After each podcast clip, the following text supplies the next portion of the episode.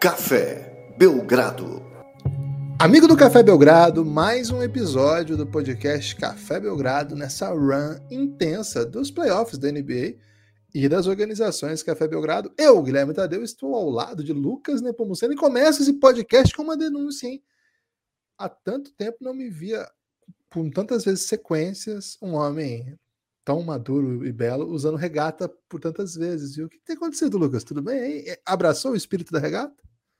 Olá, Guilherme. Olá, amigos e amigas do Café Belgrado. Cara, você não assiste jogos da NBA? Todo mundo usa regata lá, não? É Basquetinho? Tem pouca gente madura lá na NBA, né? Mais jovem. Né? Ih, rapaz. Ok. Que tinha de maduro e... foi eliminada aí antes dos playoffs. E Godala é uma piada para você? ok. Refutado? É, Guilherme Tadeu, aqui é Fortaleza, né, velho? Então aqui, quando tá época sem chuva, você fica sempre com muito calor. E quando tem chuva, fica mais calor ainda, porque você tem que fechar as janelas para poder gravar podcast, né? Então, aí que a regata fica ainda mais mais em voga, mas fique tranquilo que eu só uso em casa hein? e nunca em lives, né? Então. É uma pena, é, viu? A galera ia curtir é, essa regatinha aí. Aliás, você pode falar sobre a, a, a regata que você está usando? É uma regata que eu ganhei no Jogo das Estrelas do NBB de 2000 e alguma coisa, na época que eu ainda escrevi para o Basqueteria, né? E foi Nossa, aqui em Fortaleza, esse Jogo das Estrelas. E, é, inclusive, dividi a quadra, porque tinha o Jogo das Estrelas da imprensa, né? Uhum. E eu dividi a quadra com o Lucas Pastore, né? Um dos maiores é, mid-ranges da imprensa brasileira, viu, Guilherme? Pouca, pouca gente fala sobre o mid-range do Lucas Pastore. Fala pouco. É, nesse Qual jogo. o número da sua camisa, né? Então, nesse jogo eu tive uma atuação maravilhosa, Guilherme, que eu consegui é, um triplo-duplo, né? Caraca. Com tocos, triplo-duplo é com tocos, dois pontos, dois tocos e dois rebotes. Caraca. É, Bom demais, um pouco, em tempo controlado, né? Só dois quartos que eu joguei, porque tinha que dividir o tempo com todos os membros da imprensa, né? No então, ajustado da atuação. Cara, no ajustado dá tipo um quádruplo quatro. Boa. Quádruplo triplo. Não, quádruplo duplo mesmo. Não, não sei, um duplo quádruplo, digamos assim. Na ajustada é um duplo quádruplo, seriam quatro pontos. Ih, rapaz, tá rolando uns trovões sinistros aqui, Guilherme. E na época, olha só o ano, em 2014, imagino eu, no máximo 2015. É... Não, 2014 tinha acabado, foi é 2013. Antes. Foi, 13 foi 2012 isso, é, é 12, é. certeza. Por que, que eu é. sei certeza agora? Porque eu pedi a número 7, né? Me dá a número 7 aí. Nem sabia do Luca ainda na época, né? Me dá 7. E não tinha, né? É porque começava a partir da 12, eu acho. E eu tentei a 21, mas o pastor já tinha pego a 21. Então eu falei, me dá a do Jeremy Lin, né? 17 tona. Fiquei Puta feliz com a 17. Animadaço. E há muito tempo que eu não tenho coragem de usar essa camisa em público, viu, Guilherme? Já faz uns bons anos aí que me restringo a dormir e de, eventualmente gravar um podcastzinho. Guilherme, foi para um caminho que eu não estava esperando, parecido também com a minha semana, porque eu não estava esperando de repente ver tanta gente jovem e bonita reunida no Belgrawai, né? Um dos maiores eventos aquilo, anuais a partir de agora, né? É, eventos anuais é, já agendados no calendário. Um monte de queridos apoiadores do Café Belgrado se reunindo em Minas Gerais e provocando todo tipo de balbúrdia por lá, viu, Guilherme? Espero que ninguém vá preso, espero que todos é, tenham consciência dos limites, né? É, eu falo isso porque o Tarek tá lá, né, Guilherme? Então tem que ser um recado direto pro Tarek. É, e um abraço aí a todos que têm usar, utilizado aí a camisa, do, várias camisetas do Café Belgrado, né? Teve gente do país de várias, várias regiões do país por lá, viu, Guilherme? Gente viajando com cônjuges e cônjuges, inclusive, para é, eh, chegar no Belgrauai. Então, um abraço a todo esse pessoal super especial é, que carrega a marca do Belgradão por onde vai, né? Um abraço especial a todos eles, amo demais. É isso. Aliás, com, com o advento né, do Belgrauai, BH passa a ser a capital moral do Café Belgrado. É um, é um meio do caminho interessante. É um meio do caminho interessante também, né? Porque nós estamos, nós estamos em polos do país e BH fica no meio do caminho. E BH é sempre maravilhoso, né? Então, um abraço a todos os nossos ouvintes de BH e todos aqueles nossos queridos amigos que estão lá no Belgravai. vai ter mais doideira aí essa semana ainda, hein? Vou trazer essas informações nos próximos pods aí, mas vai ter muita gente jovem reunida para fazer doideiras lá em BH. Um salve a todos os as conges, aos babies, né? Tem os Belgra Babies também, né? Envolvidos Belgra aí, Baby, né? velho. Nesse rolê. Impressionante. E, cara, eu fiquei comovido. Eu não sabia que ia acontecer esse evento e de repente fui pego de surpresa, assim, com muitas fotos belas, né? E, cara, toda foto nova que chegava do Belgrawai era mais comoção. Você que não tá entendendo nada do que a gente tá falando, é porque você não faz parte desse belo grupo de apoiadores que nós temos, porque é, é bem comovente o que aconteceu. Um beijo aí no coração é, de todos. A culpa é sua, né? Você que não sabe, a culpa é sua. A culpa é sua, é. Infelizmente, vou ter que, ter que ser bem honesto nesse aspecto aí. É, eu sempre conto uma história, né, Lucas? Que eu fui num jogo uma vez que o técnico reclamou com o juiz, o juiz falou que não, e ele gritava: Nesse aspecto eu não sou desonesto. Nesse aspecto eu não sou desonesto. eu nunca esqueço essa construção, então fui bem honesto nesse aspecto. Lucas, três equipas, opa, três jogos na noite de ontem, seis equipas entraram em quadra, só três saíram sorrindo algumas sorrindo mais que as outras. Três saíram chorando ontem, Lucas. Ontem foi uma, uma noite complicada para três equipas da NBA por motivos distintos, né? Se uma delas tomou uma virada histórica que vai doer o coração, tudo é histórico hoje em dia, né? Mas enfim, uma virada memorável que vai doer o coração. As outras duas, a série caminhou para um lugar muito triste. E, particularmente, uma delas tá com as costas na parede, não só na série, na temporada, mas talvez até nesse nessa run aí como tentativa de projeto. Lucas, falei por enigmas para você escolher é... por onde começar. O meu pai, Guilherme, ele diria que você falou em salmos, viu? Por que, que ele conta isso? Porque quando ele completou 25 anos de casado, a minha mãe mandou, minha mãe mandou, na época se mandava convite, né? E minha mãe mandou um convite que era um salmo, só que a pessoa leiga em Salmos, Guilherme, jamais saberia que era um convite. Então, muita gente não foi para a festa de 25 anos dos meus pais porque não entenderam que ali era um convite, aquele salmo, né? E meu pai é sempre mentira, fala. É. é verdade, pergunte ele. E sempre que meu pai fala que, que alguém está falando assim, desse jeito que você falou, né? Que não diz o nome de ninguém, fala uma equipe, não sei o quê, outra equipe, não sei o quê. Ele tá falando, tá falando em salmos, né? Então, Guilherme, você mandou salmos aí para a população. do Café Belgrado, mas é, deu para entender aí, Guilherme, principalmente a parte das costas na parede, mas é, porque mas, mas, mas, mas, mas, mas vamos a fundo aí, jogo a jogo, porque embora hum. sejam três vitórias de visitante, viu, Guilherme, elas tra trazem diferentes gostos aí e sabores para aqueles times envolvidos, né? O Denver chegou muito perto de conseguir sua primeira vitória, esteve à frente do placar faltando pouco mais de três minutos, né? É, depois de remar, remar, remar o jogo inteiro, né? conseguiu ficar à frente do placar. Aí, Guilherme, teve uma sequência de né, esmolebolência do Golden State, onde expuseram o Jokic defensivamente, né? E com razão, velho, porque você tem uma vantagem dessa. Você tá abrindo mão de tamanho, tá abrindo mão de, de força física é, no garrafão, você tem que punir quem não abre mão disso, né? E o Denver não tem como abrir mão disso. O Jokic é o único jogador do Denver que, que participaria de uma equipe titular do Golden State, por exemplo. Na lineup da morte, talvez tivesse outro ali, o Aaron Gordon, num dia on, como estava ontem, talvez pudesse é, pegar uns minutos, né? Mas se você comparar os elencos, você vê o tamanho da disparidade do que tem à disposição Steve Kerr e Mike Malone, né? É, então, nesse momento, Guilherme, o, o Denver estava escondendo um pouco o Jokic no Andrew Wiggins, e o Andrew Wiggins teve duas bolas livres do corner.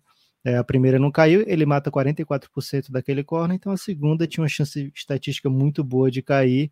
Então, na primeira posse, depois do Denver tomar a frente, bola de três do Andrew Wiggins no corner, onde o Jokic perde ele de vista. E depois do o Golden State não, não fica mais atrás do placar. Draymond Green, mais uma vez, um marcador implacável. É, até placável várias vezes, né? Porque o Jokic é, conseguiu, sei lá, 35, 38, um montão de pontos, né? E é só por isso que o Denver tinha chance nesse jogo. Mas numa das bolas decisivas, o Draymond Green rouba a bola do Jokic como quem rouba é, quem rouba o país e sai impune, né, Guilherme? Como acontece muitas vezes.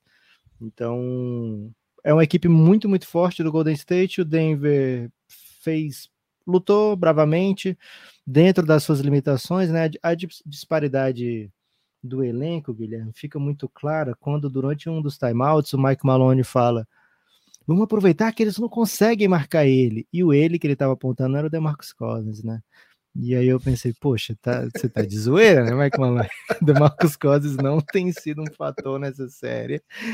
Aliás, faz tempo que o DeMarcus Cousins não é um fator, é assim, de, de assustar uma equipe, né, dentro da NBA.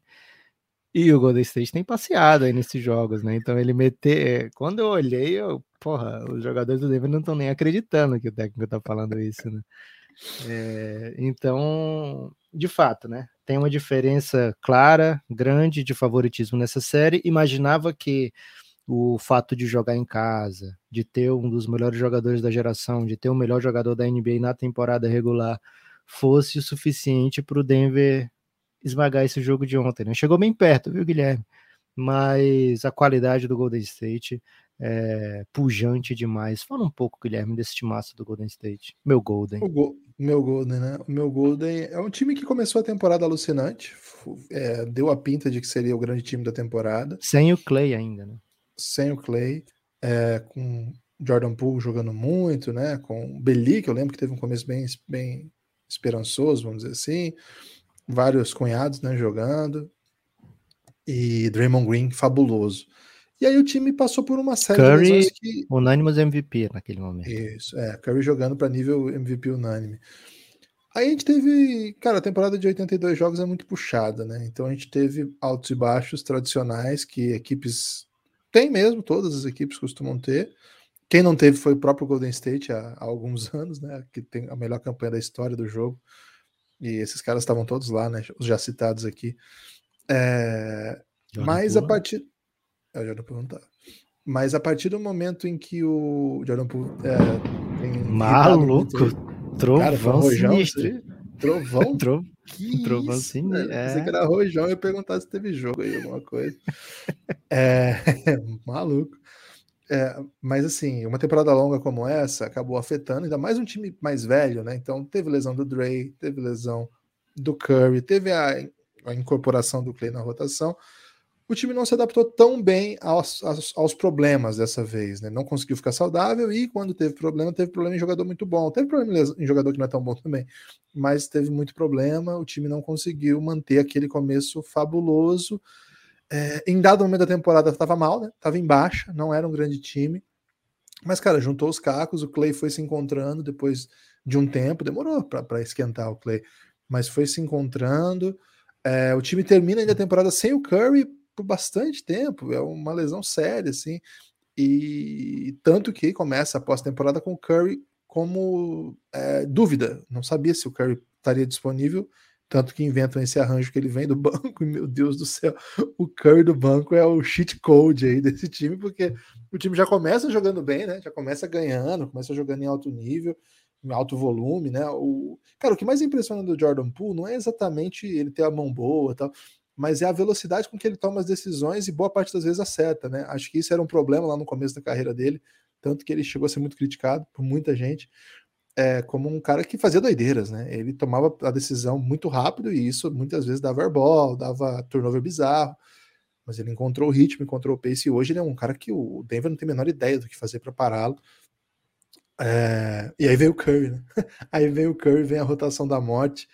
E aí esse time fica imbatível porque o Draymond Green é um mutante, né? Ele é um cara que consegue. E, e mutante no, no, sentido literal mesmo, que ele consegue defender de várias maneiras diferentes, consegue contribuir de vários jeitos, né, para o jogo. Quer dizer que ele sopra fogo, literal mesmo, ele sopra fogo e não, também é capaz de transformar mutante... água em.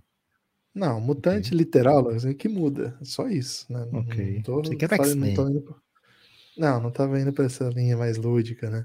Mas pode ser também, a gente pode topar, porque é um super hero, né? Então, velho, é, é um time, é um time que merece, que trabalhou um, um tipo de rebuild que sabia que tinha em breve de volta o Clay e que tinha alguns anos mais do Curry e do Dre. Então, mesmo que você tenha esse, você sabe que tem esses jogadores, você sabe que precisa de juventude, você precisa rejuvenescer, você precisa de algumas peças. Eles trabalharam, né? Trabalharam o caso do Jordan Poole, que hoje é o caso mais gritante, mas foram buscar o Wiggins, que acharam que era um cara que casaria bem com essa rotação, e casa bem, né? Foi All-Star, a gente pode discutir o mérito, mas é um cara que contribui de maneira muito, muito interessante para esse time, inclusive para essas opções táticas, de conseguir defender atletas mais altos, porque ele é muito atlético, enfim. E é um cara que está com um chute que é aceitável nesse time, que roda, que encontra chute e ele vai chutar a bola livre e ela pode cair com, boa, com bom aproveitamento. Então, eles foram buscar jogadores pontuais para contribuir e ainda tem uma juventude chegando, né? Que a gente não, não precisou ainda do Kuminga, do Muri, mas são jogadores que eles. Do, o próprio Wiseman, que é um cara que foi escolha altíssima deles, eles não deram o all-in porque achavam que era a última gota assim, desse, desse, desse time. Não, não. Esse time tem o que dá, mas a gente também pode ir construindo, pode ir desenvolvendo. Então é interessante ver que esse time chega no playoff tão forte assim, sem ter dado o all-in, mas desenvolvendo os jovens. Então, o que a gente pode esperar, Lucas, é, são. A gente não sabe quão longa vai ser essa pós-temporada, mas a gente sabe que os próximos anos do, do Golden State estão é, bem servidos, assim, pensando em médio e longo prazo. E o prazo imediato é muito bom também. Eu estaria muito feliz, Lucas, se eu fosse torcedor do Golden. Sou, sou um fã do Golden, né? Então estou ligeiramente feliz. Se eu fosse torcedor do Golden, estaria muito, muito feliz. Guilherme, o para você é o grande favorito da temporada nesse momento? A gente tem que ver o que vai acontecer com o Devin Booker, né? Acho que tudo depende do, da lesão Não, do Devin Nesse Booker. momento, exato momento agora. Vai, eles vão, eles vão juntar todo mundo e fazer um mata-mata para final hoje à tarde? Se, se for, sim. Se tivesse que meter uma bet agora no campeão. Não, Suns. Vamos Suns, pô. O time ganhou mais de 60 jogos. A lesão do Cassinho pensa diferente de você, viu, Guilherme? Já passou, é? Cassinho coloca o gol, o nosso Golden, né? Aliás, é bom explicar para quem está chegando é, agora no Café Belgrado que a gente chama Golden State Warriors de Golden um pouco ironicamente, né? Mas também porque é muito divertido chamar de Golden. É Mas tem demais. gente que se irrita, então peço perdão aí para quem se irrita. Leve a vida de uma maneira mais leve, né? Mas, Guilherme, Sim, nosso Golden, nesse momento, 3.8 a odd de ser campeão. O segundo é o Suns quase coladinho ali com o Suns do Boston Celtics, pagando mais de seis já para eles. Então, tá bem favorito. E o Dallas? Como é que tá o Dallas? Guilherme, o Dallas sequer aparece no top 8 aqui. 3, que 6, isso, velho? Os caras estão ganhando 8. sem o Luca. É o, é o nono, o Dallas, nesse momento, pagando 20 para 1. É... Nets está na frente ainda. Tá? Nets, pouquinho na frente, 19 para 1. Já foi um dos favoritos aí, né? Então, é muito dinâmico, né, Guilherme? E, e amanhã tem jogo do Nets e pode mudar tudo de novo, né? Essas odds. É, o fato é que o Golden State conseguiu se reinventar sem Kevin Durant, né? É, e é bom lembrar, esse time do Golden State era recordista de vitórias na história da NBA, já era campeão da NBA também sem Kevin Durant. Então não deveria ser uma surpresa tão grande, né? Acho que a maior surpresa, né, não diria nem surpresa, a maior felicidade é que a gente está conseguindo ver essa equipe saudável de novo, jogando os jogos mais relevantes. E acho que um pouco de surpresa assim também, porque foram pouquíssimos jogos que esses três atuaram, né? É, então, assim, essa lineup da morte não foi como a lineup da morte de 2015, de 2016, que teve uma temporada inteira para treinar e se azeitar, né? É uma lineup da morte que já nasce da morte, né, Guilherme? É, se, ela só tinha vivido teoricamente e talvez no videogame, né? É, Será que o Steve Kerr preparou o time no, no videogame, Guilherme? Nós falamos aqui dela no pré-série, no pré né? No preview, né? É. quando esses caras fossem jogar todos juntos, porque me parecia bem intenso. Cara, não, não, não deu para jogar muito tempo, acho que nem deu para jogar, essa era a minha dúvida, inclusive, mas deu sinais que daria bom, né? Ao longo da temporada deu sinais de que esses jogadores, com essa formação, com o Dre, sinais, fortes sinais. Mas vamos para frente, Lucas, que as séries ontem foram bem. Você achou que eu ia meter aquela frase, né? Não, tô guardando. É muito okay. boa, né? Não posso usar todo pode, né? Lucas, Cara, tô um pouco com dó do Timberwolves, viu? Tô um pouco com dó do Timberwolves. É, sei que não deveria, porque cara, o Timberwolves é responsável pelos seus atos. E foram péssimos atos aí no, no último quarto, sobretudo. Cara, uma partida memorável, assim, maravilhosa, incrível, bela. Histórica. É história. Hoje em dia, Lucas, qualquer coisa é histórica, né? Mas um começo espetacular do, do, do Timberwolves, o, o que jogou de low naquele começo do jogo, meu Deus. É um time basicamente imarcável, meteu 18, 20 pontos, sei lá, rapidinho, assim, começou o jogo, já tava um sacode. E o time do Memphis ensaiou algumas remontadas, baixava para 15, baixava para 12, mas não chegava, né? E de repente, quando chegou, Lucas, foi um negócio fora da realidade, né? Passou, passou como um, um trator aí, passou como se fosse um, sei lá. Fiquei um pouco chateado, assim, porque é um tipo de derrota que dói muito. Eu nem tô torcendo pro Memphis nessa, ou pro, pro, pro Minnesota nessa série, tô torcendo para entretenimento, né? Até falei dessa série já aqui. Mas ontem, tudo aquilo que esse jogo propiciou pro positivo, né, naquele primeiro jogo, né, aquela explosão da juventude, várias jogadas mágicas dando certo e tal. Ontem a juventude mostrou sua cara pelo outro lado também, né? Uma inconsistência absoluta, assim, várias coisas muito feias aconteceram em quadra. Runs, assim, que claro que mérito de quem faz a run, né? Para quem tá ganhando. É, é, muito bonito quando as coisas dão certo. Mas os times que, que sofreram essas runs, né? No começo do jogo do Memphis, no final do jogo do, do Timberwolves, feio também, né? Com decisões estranhas. Não gostei, assim como eu sei que você também não gostou, o fato do Pat Beverly ter jogado com tanto protagonismo nos momentos mais importantes do jogo, mas significa alguma coisa também, né? Significa que de alguma, de alguma maneira é, precisou que ele chamasse essa responsabilidade. 37 a 12 o último quarto, 37 a 12 não existe, né? 37 a 12 não existe. É...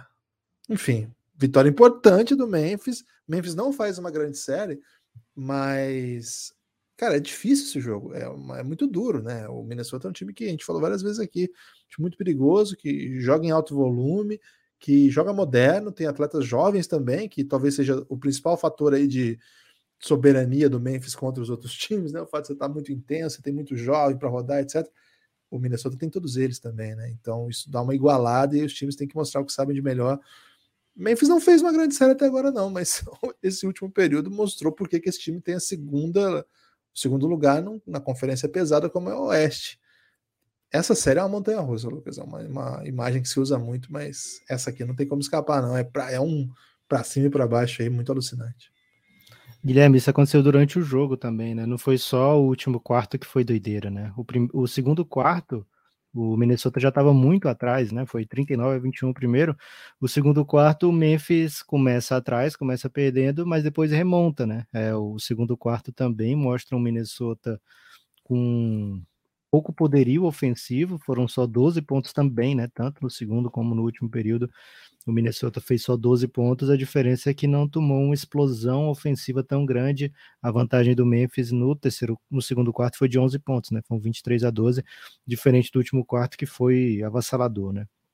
É, acho que o Pat Beverly teve protagonismo, foi por design, tem usado muito por design aí, Guilherme, porque é uma carreira que me encanta muito, né? Design? Mas foi foi por design, foi por opção do Memphis, né? O Memphis quer o, o Pat Beverley com protagonismo. O Memphis quer o Pat Beverley tomando a iniciativa das jogadas, porque se não é ele, é o Anthony Edwards, que puniu demais no jogo 1, né? É o Carl Anthony Towns, que é um monstro, que no jogo 2 fez lances incríveis, no jogo 1 também, né? É, se não é ele, é o DeAngelo Russell, que ainda está um pouco contido nessa série, mas a gente viu o estrago que ele é capaz de fazer, por exemplo, no primeiro quarto, né, desse jogo de ontem. Então, ok, se é o Pat Beverly que eu vou dar liberdade, ótimo, né? É, deixa ele tomar essas decisões, deixa ele fazer essas jogadas que ele vai me punir menos do que os outros jogadores, né? Então vai ter espaço para ele. É, em outros jogos dessa série ele teve melhores atitudes, né? Assim, ofensivamente esse jogo de hoje, ele pecou de ontem, ele pecou bastante, mas no jogo 1, por exemplo, ele foi bem efetivo quando teve esse espaço, e ele tem encontrado alguns passes, né? Algumas boas assistências, algumas boas jogadas. Ele não é um atleta desprovido, né, de qualidade. O Pat Beverly, ele apenas não tem a mesma qualidade ofensiva do que os seus companheiros, né? Ele tá longe disso, porque também não é o papel dele fazer isso, né? Mas é um jogador que encaixa e, e, tem muita liderança, tem muita ascendência sobre o time, então o Minnesota tem que continuar jogando com ele sim, e deu certo por boa parte do jogo, não deu certo em outra parte do jogo, em outras partes do jogo, né? O Memphis, a gente falou aqui no preview, é um time com muito jogador impossível de jogar, né? Você joga a temporada inteira com o Steven Adams, Guilherme. Chega nessa série, você consegue tirar o Steven Adams completamente da rotação e tudo bem, o time consegue é, sobreviver, né? Nesse, nessa série, ele é o Can't Play Adams, né? Ele é um jogador que o Memphis colocou no jogo 1, deu ruim, colocou no jogo 2, dois minutos, estava dando ruim, e aí falou: quer saber? Não vamos voltar com ele, não. E ontem sequer entrou, né? É, então é um time que tem muita alternativa, que pode abrir mão de jogadores, porque tem, tem opções, né, táticas diferentes, tem diferente de outro time que a gente vai já falar aqui, Guilherme, é um time que, que durante o ano inteiro testou muita gente, né? A gente comentou aqui no preview, só o Jamoran jogou 30 minutos por jogo nesse time, né? E o Jamoran perdeu muito jogo durante a temporada. Então, é, era um time com que o, o ano inteiro tinha opções é, eh, para manter a equipe nos jogos. Tinha coelhos que se tirava da cartola, né? Teve jogo que o Anthony Melton era titular e jogou muito. Ontem jogou menos de oito minutos, né? O Zaire Williams foi titular boa parte da temporada. O Dylan Brooks estava machucado, perdeu mais de 50 jogos. É, então é uma equipe com muitas alternativas. Brandon Clark e Desmond Bain ontem foram fenomenais, são jogadores ainda mais jovens do que a média do, do Memphis, né? Né? São jogadores que já chegam um pouco mais utilizados no, na faculdade do que freshman, né? Mas que ainda assim são muito jovens e encaixam muito bem no esquema do Taylor Jenkins. Não parecia, Guilherme, a verdade é que parecia que ia ser um sacode do Minnesota, não parecia que ia ser. A gente estaria aqui elogiando o Memphis hoje, mas o último quarto foi avassalador, né? O Minnesota a gente comentou também aqui no preview, né? Tem que deixar o Jamoran fora da linha do lance livre. O Jamoran chutou 5 de 18, Guilherme, no jogo, né? Mas foi 10 vezes a linha do lance livre, sofreu bastante falta, foi contido boa parte do jogo no seu ataque. É, como pontuador, digamos assim, mas contribuiu com 10 rebotes, 10 assistências, meteu um triplo-duplo em playoff, não é simples.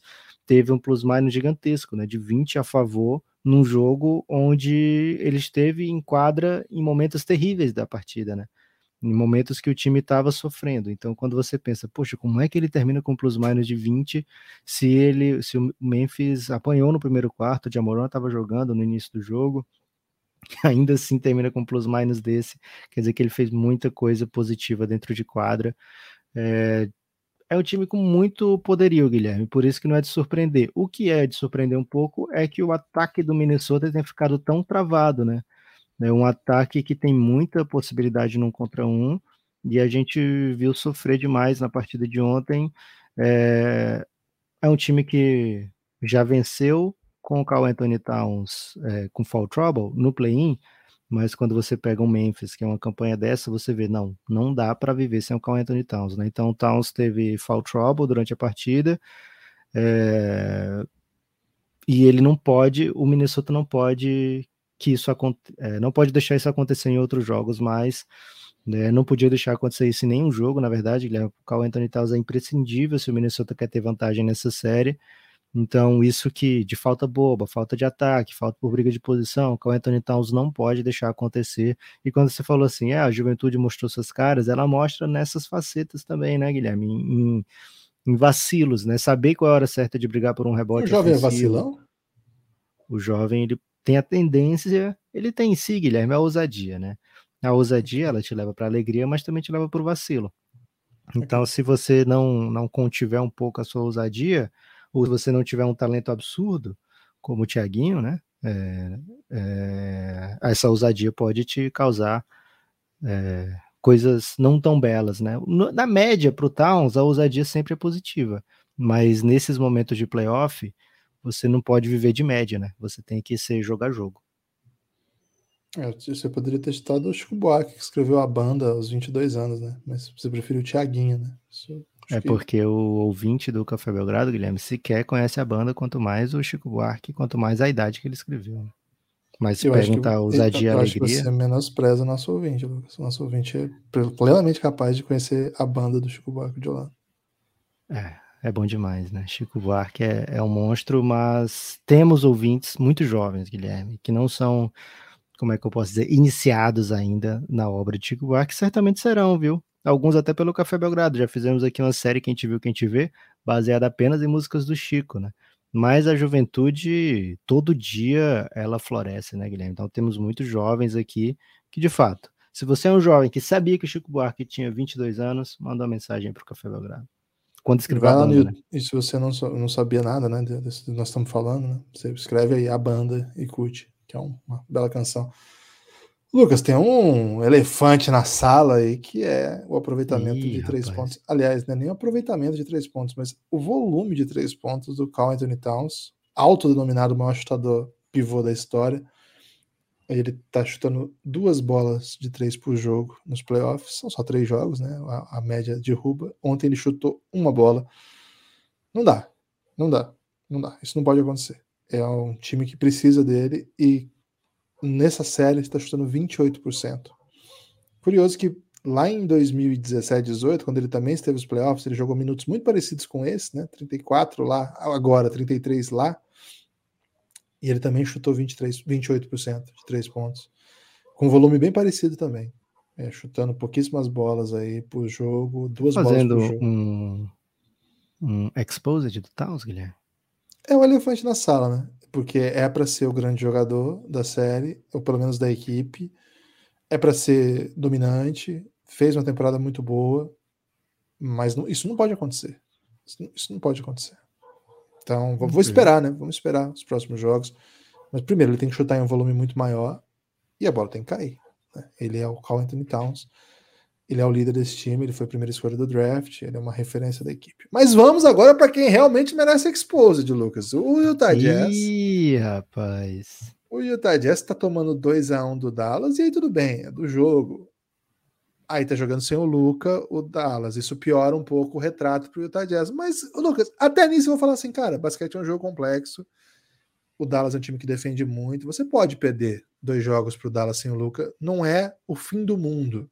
Embora, se você queira ser campeão, você enfrenta, ou né, que é longe na, na pós-temporada, você enfrenta o, o, Dallas, que não é exatamente uma potência, sem ser o principal jogador, espera-se que você vença. Eles venceram o primeiro jogo, hum, mas teve jogo, então o Dallas ficou assim: hum, será que dá? Os dois jogos seguintes, Lucas, o Jalen Brunson, teve o Maxi Kleber, ontem teve até Bertans, Spencer Dinwiddie dando enterrada da morte. O Mav venceu. Esse retrato, Lucas, eu até topo, sabe? Acontece, basquete é um jogo duro, é, não tem jogador ruim na NBA. Tá leniente, hein? Calma. Até aqui eu vou. Agora, Lucas, o que machuca, o que incomoda, o que impõe o exposed é a maneira da derrota, né? Lucas, você não pode perder jogando do mesmo jeito. Você não pode perder, Lucas, quando todo mundo fala que vai acontecer isso nesse jogo. Mas não é todo mundo lá de Utah. É todo mundo do mundo no pré-jogo pré falamos isso aqui. Não existe, isso, isso, não tem mais cabimento, Lucas. É, é, um negócio assim que você fica. Cara, eles não vão fazer nada. E ontem até rolou uma doideirinha, né? Curioso, é, inesperado até. Tardia, eu diria, porque agora a série tá 2x1, você perdeu o jogo em casa pro Dallas e deu tempo para a volta do Lucas, mas enfim.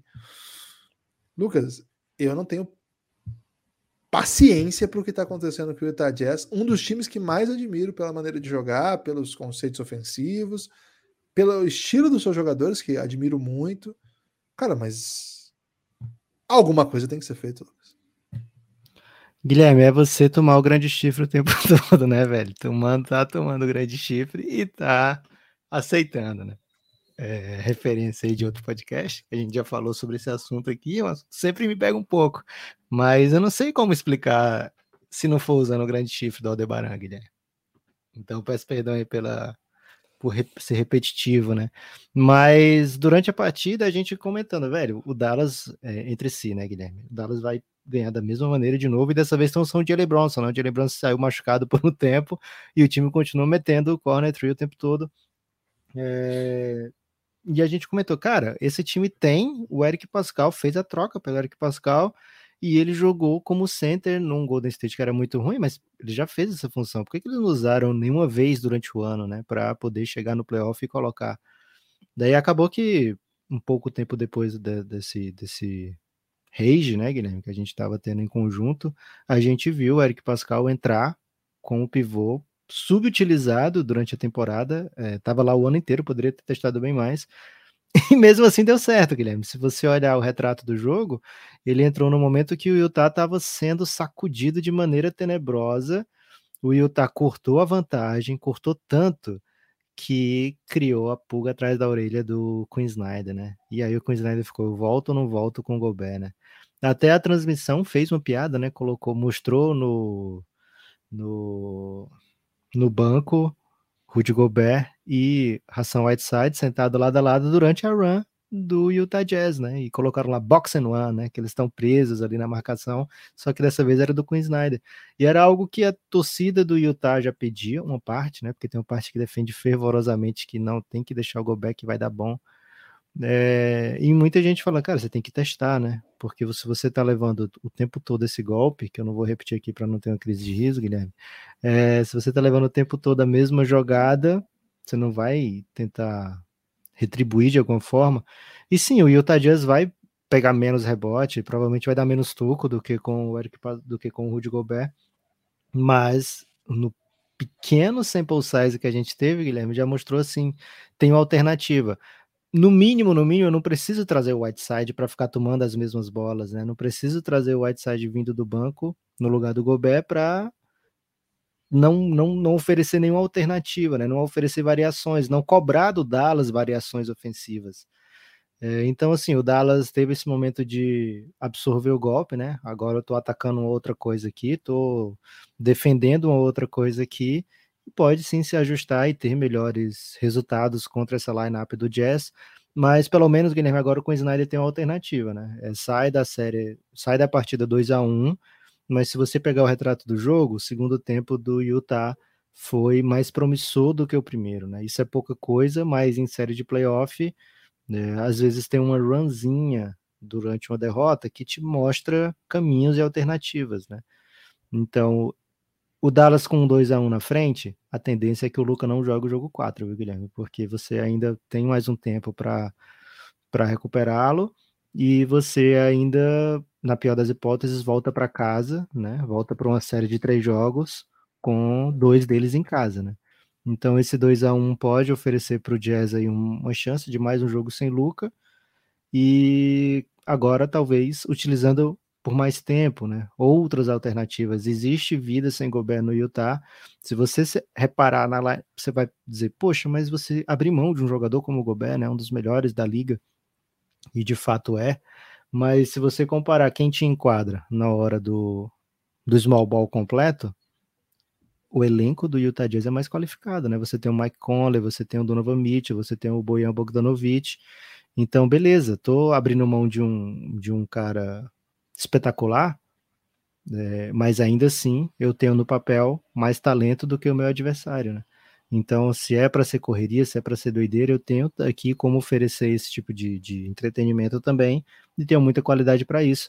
É, o ataque do Utah tá super travado nessa série, né? É, se você vê o volume de bola de três pontos, o Utah é o time que mais. A gente falou sobre isso aqui, né? É o time que mais tenta bola de três pontos, tá tomando um baile do Dallas, né? Em volume nessa série. Então, 28 bolas ontem, cara. 28. Eles chutam 40 durante a temporada. Exato. E esses 28 foram depois de estar tá, é, com a diferença ainda maior, né? Tava, tava bem menos ainda durante certa parte do tempo. E aí conseguiu é, acelerar o jogo é, no segundo tempo, que deu essa diminuída na desvantagem, né? Mas é um volume que a gente não está acostumado a ver do Utah, a gente está acostumado a ver muito mais. Então, assim, o Dallas tem uma ótima defesa, é a sexta da liga. A gente já comentou aqui todo o mérito para o trabalho do Jason Kidd. Esse time que está ganhando do Utah, que é um dos ótimos times, não só desse ano, mas dos últimos anos, no papel não faz sentido, né? No papel, a torcida do Dallas estava, poxa, assim, o Luca não vai dar. É, perdeu o primeiro jogo, mas os ajustes, nos detalhes, todo o mérito aqui para Jason Kidd, viu, Guilherme? Porque o Dallas está jogando muito mais do que a soma das suas partes.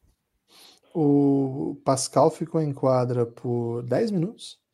E, cara, esse, essa, o box plus minus lá, né? Estatística de mais menos no período que o cara tá em quadra, é uma estatística que tem que situar, né? Nem sempre ela resolve tudo, porque não mostra quem que estava em quadra ao seu lado, quem que estava em quadra do outro lado, o que muitas vezes pode prejudicar um cara que, por exemplo, Se você bota um, um craque, um super. Fala um craque aí, Lucas. Um super craque. Devin Booker. Devin, você bota o Devin Booker comigo, com o Lucas, com o Tarek e com o, os nossos. Fala mais um aí, Lucas, para estar tá com a gente aí. Bugarelli. Coitado do Buga. Comigo, com o Lucas e com nossos tios mais próximos. Cara, o Devin pode fazer o que ele quiser, ele vai se matar e talvez aí para enfrentar um time que seja. Você não quer jogar com o Buga, Guilherme? Não, eu não tenho nada contra, mas é que eu não quero colocar ele na situação de ruimzão, e essa que é a questão. Ok. Aí, assim, o Devin Booker vai fazer aí um, vai pegar um plus-minus bem ruim, porque ele vai enfrentar, enfrentar um time melhor aí, provavelmente é fácil achar um time melhor que a gente, escolha um aí, e vai tomar sacode, mesmo ele sendo super craque. Aí sai o nosso time todo, inclusive o Devin Booker, mas entra cinco caras melhores, eles vão fazer um jogo um pouquinho melhor e o plus-minus desses outros vão ser, vão ser melhores. Mas no caso especificamente do Eric Pascal aqui, ele diz muito, né? E ele teve, ele foi o único, aliás, teve, acho que teve outro também, mas ele foi comparado, por exemplo, com o Gobert, o Gobert ficou em quadra menos 16. O Pascal ficou em quadra, ganhou o jogo de 9. Quer dizer alguma coisa isso, né? Quer, isso quer dizer alguma coisa. Eu também acho, Lucas, que tem caminhos para que a própria defesa se ajuste com o Gobert. É que as decisões me parecem assim. Não parece um plano de jogo adequado, sabe? O jeito que são feitas as rotações Cara, o Gobert não é tão lento assim para não aguentar fazer alguns tipos de troca, por exemplo. Essas combinações de ajuda, de rotações que deixa toda, toda hora alguém livre no corner, provavelmente vão ser controladas se você conseguir trocar. E, cara, o Gobert durante a temporada já teve ótimos momentos trocando. É, eu acho que falta bastante coisa, né? Alguma coisa aconteceu com o Jazz, né? Passa, passa por, por escolhas de peças ali, mas eu acho que isso simplesmente não vai resolver, não. Acho que Tá faltando um sistema defensivo mais, a, sei lá, mais versátil, né? Mais adequado. É... A torcida do Jazz tem esse mau humor, né, com, com o Snyder de pós-temporada já há algum tempo. Mas, assim, acho que dessa vez ele foi tão exposto, foi tão, foi tão gritante, assim, que tá complicado, viu, Lucas? Tá complicado. Concordo contigo. Acho que ao vencer o jogo, você só vai voltar o Lucas se ele tiver 100% mesmo, né? Porque se eles perderem a série, ainda voltam para jogar mais dois jogos em casa, né? O, o, próximo e o último, no caso. Então, e se eles vencerem, então, aí dá para fechar em casa, até arriscando sem o Luca, tendo duas possibilidades aí no no jogo 7 você pode trazer ele. Agora, a notícia é que ele tá bem, que ele ontem, se fosse necessário, ele iria para o jogo, mas como ele já tinha um, tava com um a um na série, etc., ficaram com a expectativa de não de não trazê-lo cara, notícia gigantesca para quem é fã do Lucas, esse bom momento do Dallas, né? Porque ele machucou já faz duas semanas, é, vai caminhar para três semanas. Ele está se recuperando, não vai precisar jogar fora do, do sacrifício, é, fora do seu melhor nível. E eventualmente avançando, né? Se tudo der certo e para o Neves eles avançarem, ele joga fresco, né? Ah, o segundo round, né? Se ele estiver bem fisicamente, joga fresco sem ter gastado energia, sem ter gastado nada, só a torcida nesse primeiro round. Então. E o próprio time com muito mais confiança, né? Que faz uma grande demais, diferença no jogo de basquete. Demais, né? Chega todo mundo empoderado pra caramba. Um time que, cara, não é, não é um time maravilhoso. A gente falou disso ao longo da temporada algumas vezes. É isso, Lucas? Mais algum ponto? Cara, é, podia ter mais algum ponto, só que a defesa do Dallas não deixou, né? Bloqueou completamente todos os pontos restantes. É, teremos muitos jogos empolgantes, né, nesse fim de semana. Não sei se vai ter podcast, viu, Guilherme, durante o fim de semana, a não ser que aconteça game winner de repente, né? Aí a gente se obriga. Mas a tendência é que a gente tenha nesse, nesse fim de semana muitas respostas, né? Tem duas séries 3 a 0 isso é meio triste, né? Pro, para o entretenimento, a gente curte séries longas, mas são duas equipes aí que têm despontado. Um o Guilherme tem defendido há muito tempo aqui, como carente campeão, Filadélfia, e outro o Cassinho está defendendo com unhas e dentes aí como grande favorito dessa pós-temporada, viu, Guilherme? Então, olho nessas equipes. É, o Boston Celtics tem a chance ainda de abrir um 3 a 0 né? Vamos ver por onde é que vai essa série. A série Suns e Pelicans está tá engatinhando agora, tem uma nova vida, né? Sem Devin Book, vamos ver. É, o Suns encontrou resposta sem Devin Book, sem Chris Paul durante o ano inteiro. Então não não é uma desculpa, digamos assim. Não, agora o Suns não é favorito contra o Pelicans, né? Acho que não não chega tanto. Mas, de fato, é um fator novo. E o Chicago Bulls, Guilherme, que venceu, viu? A gente gravou depois daquele game winner do Joe Embiid, estava rolando ainda o jogo do Bulls, estava até na frente, mas aconteceu muita coisa depois dali, né? O Bucks voltou para o jogo, chegou a empatar, é, o Bulls é, conseguiu sobreviver e deve jogar o restante da série sem Chris Middleton, né? O atual campeão. Então essa é mais uma série aí que vai começar de novo, né? A partir do jogo 3, sem um dos principais personagens e o Bucks com algo que a gente até comentou aqui no preview, né? Com pouco talento nas alas. É, agora, sem o Chris Middleton, fica um pouco mais exposto, né? Vai ter que ter muito Wesley Matthews, vai ter que ter muito Grayson Allen, é, muitas alternativas que talvez o, o Bucks não fique tão confortável assim, né? Então, mais uma série aí tomando rumos inesperados. Playoff é isso, né, Guilherme? Rumos inesperados, é, novas histórias vão se impondo. Vitória do Memphis ontem, por exemplo, estava caminhando para uma derrota é, acachapante que poderia apontar para um jogo 7, né?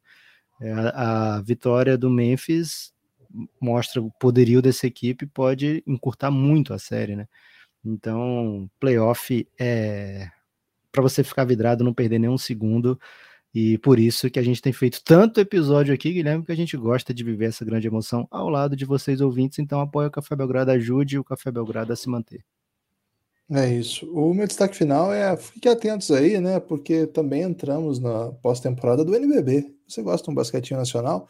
NBB entrou na pós-temporada e o Corinthians, Lucas, refletiu no jogo 1, viu? Infelizmente, Ih, aí, para quem é timão, refletiu no jogo 1, perdeu em casa. O Unifacisa. Unifacisa ganhou muito bem lá em Caxias e se vencer hoje, o jogo vai ser às 19, viu? Dá para ver como preliminar da NBA. E se vencer hoje já tá entre os oito, né? Porque essa é a primeira, aquela primeira fase. Então, expectativa. E o basquete de... cearense, Guilherme? Ó, oh, Lucas, o basquete cearense refletiu mesmo, né? Tá, tá, tá, na reflexão aí. Nós temos o Bauru e Pato também. Aliás, se o Pato ganhar hoje em Bauru, elimina o Bauru, seria um upside, né? Porque o Pato classificou em 12 segundo. Se eliminar o Bauru, é bem, bem surpreendente, né? Então, uma se... grande, uma grande zebra, hein? É isso. E temos amanhã, né, esses dois jogos são hoje, né? E os de amanhã, Corinthians e Pinheiros às 4h10. Se o Pinheiros ganhar, elimina o Corinthians. E o Paulistano contra o Rio Claro. O Rio Claro ganhou o jogo 1. Essa série é bem equilibrada. Se o Rio Claro ganhar, é, avança. Então, quem curte um NBBzinho aí, dá para curtir Como é que foi, Betinho? Como é que foi, Betinho querido Betinho? Foi a grande atuação, talvez da vida do Betinho, viu? Talvez da vida, Ih, porque playoff, né? Gigante contra o tá Paulistano. Tá on, hein? Ele é bom demais. Ele joga muito. Pô, mas a gente mas eliminou ele... o Paulistano já uma vez. Não, foi o Pinheiros que a gente eliminou com o show do Betinho, né? Aqui. É verdade. Ih, rapaz, é verdade. Ganhou do Pinheiros aí, depois ganhou lá, não foi? E aí foi para pegar o Paulistano. Isso. E, e aí foi o jogo que se... a gente venceu aqui, só que aí o Paulinho Boracini se machucou. E por isso não fomos ah, campeões naquele ano. Porque o Paulistano foi campeão, não foi? Não foi o ano da tira do Paulistano? Exatamente. Caraca. Demais, hein? Então é isso. É, aliás, um outro E o Mister final... Galego, quero saber é isso, Galego, é disso. Hoje às 19, eu não sei se é 19 ou 19 15, no LBF TV. É gratuito, viu? Mas tem que, tem que logar lá no site da TVN. Sampaio e SESI, os dois últimos invictos da LBF. Jogo, jogaço, aço, aço, SESI aí com atletas de seleção. O Sampaio tem uma atleta da seleção, o Sampaio, o Apati e a O'Neill, que é da seleção porto-riquenha. O César tem algumas outras atletas de seleção, a mais famosa é a Nani, aí, que tá voando, tá jogando muito. Vai ser um jogaço, viu, Lucas? Vai ser um jogo muito bom. O time do César está invicto, do Sampaio também. Nossa torcida, evidentemente, é pro Sampaio, porque nós somos discípulos do Mr. Galego. Vou estar tá acompanhando, hein? Hoje, hoje não marquei nada para esse horário, porque vou estar tá aqui um pouco desesperado. Eu fico muito nervoso, viu, Lucas? No, no basquetinho assim de, de brothers, né? Fico bem nervoso. É, vai dar bom, Guilherme. Tô sentindo. Será que dá bom? Valeu. Forte abraço, amigos. Se cuidem.